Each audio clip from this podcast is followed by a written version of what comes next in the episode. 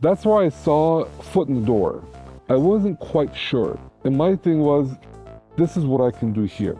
What can I do? You can get cardiothoracic surgery, you can get plastic surgeries, you can get a whole bunch of different things, surgical wise, in the capital, hmm. no issue. As far as development of facilities, we don't want to develop new ones. We want to take the ones that are there, perhaps even consolidate a few, and then after that, and there's always, I've heard the saying, form follows function. What really struck me was the former director, he would have a weekend once a month where staff and family and friends would come to do maintenance on the clinic. This is Maestro Minute, the show that discusses all things real estate, sharing interviews with the most successful people in the industry.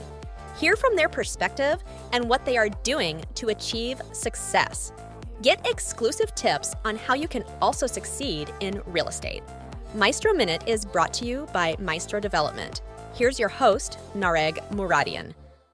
Hey, everybody. Thanks for joining another episode of the Maestro Minute. Today, we have an exciting interview with Dr. Deramerian. Thanks for joining us. Pleasure Good mine. to see you. Thank you for having me. So, today, we're going to talk a little bit about healthcare development, specifically outside the US. But before we get there, Doctor, why don't you give us a quick introduction? Tell us a little bit about yourself, kind of your journey in life to get to, to, get to where you've been today. Sure. And let's go from there. Pleasure, pleasure. So I'm currently a pediatrician about 25 years of practice. My journey uh, to become a physician started in childhood. Like all of us, our life experiences form us. We want to do gives us purpose and meaning and drive. Graduated USC, undergrad, went to St. George's University School of Medicine. That was an amazing experience. And then came back, uh, did my pediatric residency in MLK, King Drew. That was quite an experience as well. And after that, just, you know, life took me to working at Kaiser Permanente and had a family progressed along. But along that journey, a couple of notches back, right after college, I was a pre med, so I had an opportunity to go to Armenia.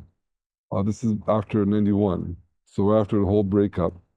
And my purpose there was to gather information to better direct medical resources and personnel going to Armenia. It was an amazing opportunity. Just kind of fell into it. So, this is in 91, 92, I went. 92. Right. This was when Armenia was, the Soviet Union had already fallen. Just broken up. Just broke up in broken up, 91. okay. I actually got in 91 with my father. He He's an engineer, electrical engineer. He went back because he studied in Armenia to try to help. So, same idea he ran there to kind of see what he could do to help. 92, I went and I worked out of the AUA, uh, American University of Armenia. And I went through the country, not the whole country, but quite a bit of it, trying to get a sense of where things are, get information. And needless to say, it was heartbreaking to see where people were, what was going on. And also, the medical system there was really kind of falling apart. And each place I went to, they kind of looked to me for help, except I was not there to help. I was there to gather information. But didn't see that way, and they kind of felt at cer- certain points a sense of guilt that I couldn't help. One very striking example that I'll never forget uh, I was in the pediatric neuro- neurosurgery hospital, and I was talking to the director of the hospital, and he said they were using their scalpels, they would resharpen them and re-sterilize them to use it for pediatric neurosurgery which is would be unheard of anywhere else. And going there, I had actually grabbed a packet of scalpels. I did a lot of um, kind of like first aid stuff uh, in un- undergrad. So I gave that to him. And he said, Thank you so much. He goes, well, What do I do after this is gone? And that really made me take a pause. And I told him, I said, I'm sorry, I'm not here to try to help. This is the best I have. So my intention was always to go back and answer that with, Here's how I can help. So for years after I started practice, I looked for ways how I can go back. And there's a little bit of a disorganization, not a cohesive sense of one place you can go say, hey, I want to help and kind of jump into it. It became very difficult, very frustrating until a point I actually gave up. And I took my family to Armenia. Well, let me ask you this. What was frustrating? Was it the lack of organization? What, what made it frustrating? What was frustrating was, in, a simple sense, wherever I called, reached out to, um, they had some bureaucracy or some other agenda, and And I said, listen, I'm a pediatrician. I literally want to come there and help. And there was no response, which I thought was kind of crazy. But then always kind of take a step back in situations, kind of read it for what it is, not judge it. And I thought maybe they just don't have it together enough to be able to do something like this. So I finally always wanted to take my family to Armenia. It was 2018. So took him there, had an amazing three weeks. And before I left, uh, one of my good friends, he knew my intentions all these years. Said, hey, there's a guy named Peter Abadjian. Why don't you reach out to him when you get there? So the last three or four days we had off free time, we literally traveled through the whole country. Artsakh, Shushi, Ar- Armenia, everywhere. And um, I gave him a call. And I said, hey, I said, you know, we tried to, friend John gave me a number. He was really busy. He's like, hey, what are you doing for dinner? Let's meet. So we met for dinner. He had a Service Armenia group coming in. We were having dinner, just kind of getting to know each other. And I reached out and said, how can I help? His response is, I'll see you back at seven in the morning. I'll show you how. So seven in the morning, picked me up. We drove to Gyumri. He has a program there. So in two days, I, hit, I did something like 160 physicals on kids. Now, these are not complete physicals in the Western standard, but something they didn't have. So it's pretty exhausting, but very rewarding. So when I got done there, came back with just, you know, plans just going in my head what to do next. And I asked Peter, I said, what's your intention? He said, to bring Western standard of medicine to Armenia. Not necessarily Western style or philosophy, but Western standards. So in Armenia, there are no standards, right? There's mm. no there's no CDPH, there's no licensing. Right. So it's the old fo- former Soviet kind of system, but there's no system. Is that correct? somewhat. So during the Soviet era, there was certain licensing and standards, and you had to graduate medical school, certifications. All, so there was a certain standard they had during the Soviet Union. When the Soviet Union collapsed, that kind of fell apart. It's kind of like a semi free for all. There was no really kind of guidance in that. They are reorganizing that. They are now, again, bringing to Western standards of having board certification, licensing, and so forth. And this has its challenge. They're going through the same process we went through in the 1920s. 1920s, in the US, you can open up shop as a physician, quote unquote, anywhere. So they need to get a handle on that, you know, quality, you know, knowledge base and all those things. So that's basically what they're doing. So in Gyumri, you were there. You that's where you saw. Here's how I can help. That's where I saw foot in the door. I wasn't quite sure. And my thing was, this is what I can do here. What can I do? So as I did that, I wanted to see, explore, see where can I go with this. And over the five years, it was just basically year after year going back and trying to learn, understand where that next door is, what can be done. So just maintaining those, you know, went from Gyumri and then expanded to another little village called Barusevag, another center in Yerevan. So, and I just went to these places. It was more of a learning process and a giving process. To coming back to that first year, we were on. A, so while I was doing those physicals, my two kids, my wife, were kind of absorbed into the Service Armenia project. When I got back, I'm seeing photos of them shoveling gravel, doing construction work, all this stuff. And I thought, wow. So on the plane back, we were flying back. I always do the roses and thorns kind of thing, what was good, what was bad. I said, what was your favorite part of this whole three weeks? I'm thinking, we had an amazing trip to Armenia. And they're like the last three days. And that really was very profound for me. So even kids want to find meaning and purpose in what they're doing. And I said, that's it. So every year we're coming back until they grow from this. I grow from it, see what I can do. So as I've been doing this, um, through uh, Peter's guide help, I mean, he is the access to everything I do, uh, Powers Foundation. We started venturing different places, seeing, understanding what's going on. We finally came across a polyclinic called Norhajim.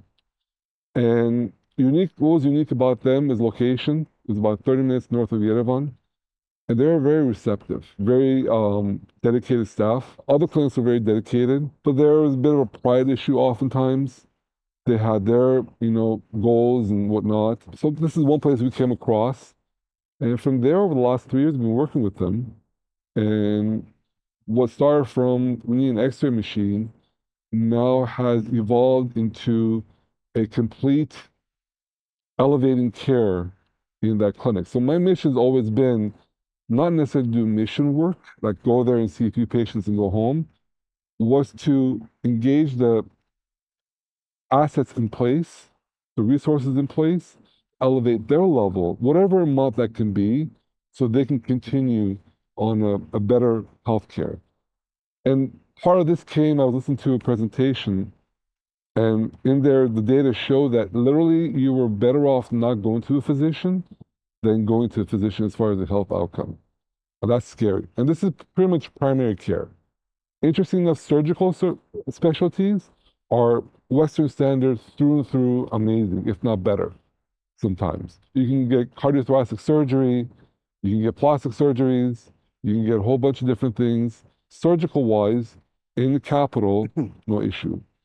Outside of that, primary care, a lot of work to be done. Is, is that because there's more revenue on surgeries? Is that why it's like that? Absolutely. So there's not a lot of revenue on primary care. So you started focusing on that, specifically this one clinic. What was the name of the clinic? Norhagen. Norhagen. And what are we doing with that? Is there something going on with Norhagen now? Yes, definitely. So coming to your first question, as far as finding the resource for that, it's no different than here in the US. We struggle with that here as well. Preventive care is a tough thing to uh, encourage. Many different models have been tried to try to a reimbursement model so that to encourage physicians and patients Yeah. to engage in preventive care and primary care. So it's nothing novel as far as that challenge. So in Norhagen, what's going on with there is I have been very fortunate, and I kind of call it luck, but I, I think it's not luck. It's just a matter of the time you spend.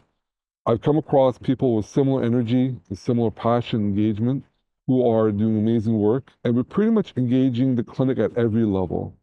Um, our intention is physician education, culture change, engaging the physicians so they see benefit to themselves as well, their quality of life, and also see that what they're doing is actually have impact. The concept of population care or outcome based isn't quite there. It's more like just uh, putting out fires, and the outcome from that necessarily is not a issue at hand. So getting them resources as far as equipment, the knowledge and how to run the clinic. And I always ask them, is like, why do you do what you do? And the usual answer is, well, that's the way it's always been done. Nothing unique over here too, right? We do things like that's just the way we always do it. And I've learned humility in the sense of when I talk to them, you have to understand that they're at a homeostasis. They're doing the best they can with what they have and what they know. Right. And one has to really appreciate and respect that. And that respect and, and empathy has to be the forefront driver when you engage them. So with that, I'm trying to bring in preventive care, lifestyle medicine should be kind of unheard of. But really, if you engage the population at large, like you're in a city in an apartment, you didn't start here. Let's look back at your grandparents who lived in the villages, they were healthier. Why don't we try to adopt that level of uh, lifestyle? So at this point, we're still in the building phase. A lot of amazing people are working, helping to get resources as far as uh, goods. But I'm trying to do this in a sustainable fashion. So I don't want someone just to write a million dollar check say, here, do this all, because it's not sustainable. It's sustainable in the sense that I want it to be homegrown. So if I give them a piece of equipment, there's a few things with that. First is, are you able to maintain it? Are you able to sustain its use? The second is the cost of the equipment. If I can prove that it is going to give a payback, then will the government for the next clinic buy that or put that resource in knowing that the return on investment is going to be huge. So with this clinic, new equipment, it's an existing old Soviet clinic, right? Correct. So it has all these needs. Um, you're trying to approve to the government the return on equipment on the investment of what they're going to put in the space. Ultimately. Ultimately, So, so that's maybe about two, three years down the road, once we get up and running. And not just the government, but anyone at large right? who, whatever program or entity would be at play, so they can see through Right. publications uh, through just evidence based, and you want to prove that what you're doing is working. I've been to Armenia uh, a few times, and I've noticed that there is a lot of digital imaging spaces, a lot of MRIs and CTs being built out, maybe too much. And you're right, there's not a lot of uh, primary care um, facilities and opportunities for people to go there, right? For whatever reason that you've been describing. So, when you're trying to develop healthcare in Armenia, what are some of the challenges that you're seeing with, with the renovation of spaces out there? That's an excellent question. So there are way too many hospitals and clinics. So if you look at the demographic in, in the US, in LA, and you compare it to Armenia, they have like 10, 20 fold number of clinics and hospitals. So what is the problem with that? I'm gonna get to that last question. The problem with that is that you're spreading thin resources. You need a certain volume of experience to become good at what you do. So in Kaiser, we actually consolidated certain centers to elevate the number of patients in those centers to maintain an excellent level of skill set. Because if you're only seeing five or 10 patients, as opposed to 30, 40, you're not going to have the same level of skill set. And then your per unit expense your expenses for what you're doing are going to be much higher. So Uh, you're saying there's too many facilities in Armenia? Yes, Correct. And there's Right, not enough imagine that. skilled support for them? depends. If surgical, there is obviously, but otherwise, below the specialty surgicals that are out of pocket, yes, they do. They do struggle, definitely. As far as development of facilities, we don't want to develop new ones. We want to take the ones that are there, perhaps even consolidate a few, and then after that, and there's always I've heard the saying, uh, form follows function. So you want to bring the function and the workflow and all those things in. So one of my intentions in Norhagen is to change the workflow. So for example, a physician and a nurse are in one room. The patient comes in there, the processing is in there. They sit in there with the physician, and everything that happens with that physician happens in that room. People walk in and out, phone calls come in. It's very inefficient, lack of privacy. The Yeah. whole culture and workflow is not very, it's very old Soviet. So imagine like we have here, you have three rooms for the for per, per physician for patients. You have your little office. You take care of your stuff there, and you go see the patients as the nurses process through them. You get a lot better turnover and workflow. So first, I need to bring in that organization, that workflow in, so they can see, and then then we can start changing the physical facility to be able to accommodate that. And what have you experienced with with the actual renovations or, or changes with the facilities or equipment, right? When you're doing that, I mean, here there's certain expectations, codes, regulations, and then obviously operational requirements. But over there, um, this is kind of a you know it's a different ball game out there, right? As far as the renovations go, you're basically polyclinics, primary care, have almost zero budget to do anything. Actually, this clinic, what really struck me was the former director, he would have a weekend once a month where staff and family and friends would come to do maintenance on the clinic. Yeah. No pay, nothing, which is amazing. But then we were in Gyumri, and we can go visit the hospital in Gyumri. Gyumri is the second biggest city in Armenia. And I was kind of curious what I was going to see. It's like I went to Glendale Adventist, Yeah. if not better. So I was pretty shocked. But again, the tertiary level of care, the specialty care, all those things are the money generating, all those things. And interesting enough, I met with the Minister of Health one time, superb lady. She truly gets it. And I, after discussion, and I said, why don't we bring Kaiser model here, you know, pre- preventive care? And she nodded and she said, yes, that would be great, but there's a big journey to get there. So she understands, but she has quite a work ahead of her to do that. So where do you see the future of healthcare in Armenia? There's a lot of needs and a lot of development opportunity. Where do you see that going? It's almost like changes by the week. And uh, as I learned about and I see amazing people doing great work, I see them making the same progress we made here, but faster. They really, there's a lot of dedicated, practical people on the ground. So I'm hoping that next 10, 20 years, you have to think long term. We have to stop this next year deal or next week deal. If you think of it next 10 years, to bring standardization, quality, uh, universal health care, I think it's very much doable. And I think the ball is in motion in that direction and it will get there. Uh, people just have to see the long game and sustain, maintain that vision and the effort. It's rushing yards, no Hail Marys. Right. And um, so, but I do, I, I do see, when I say hope, I don't want to seem like hopes and prayers. I say hope based on what I'm seeing that in about 10 years, we're going to see a significant difference. And I see that because I see people on the ground dedicated. There's now a pediatric residency program that started there. There's an emergency medicine residency program. This would have been unheard of concepts two, three years ago.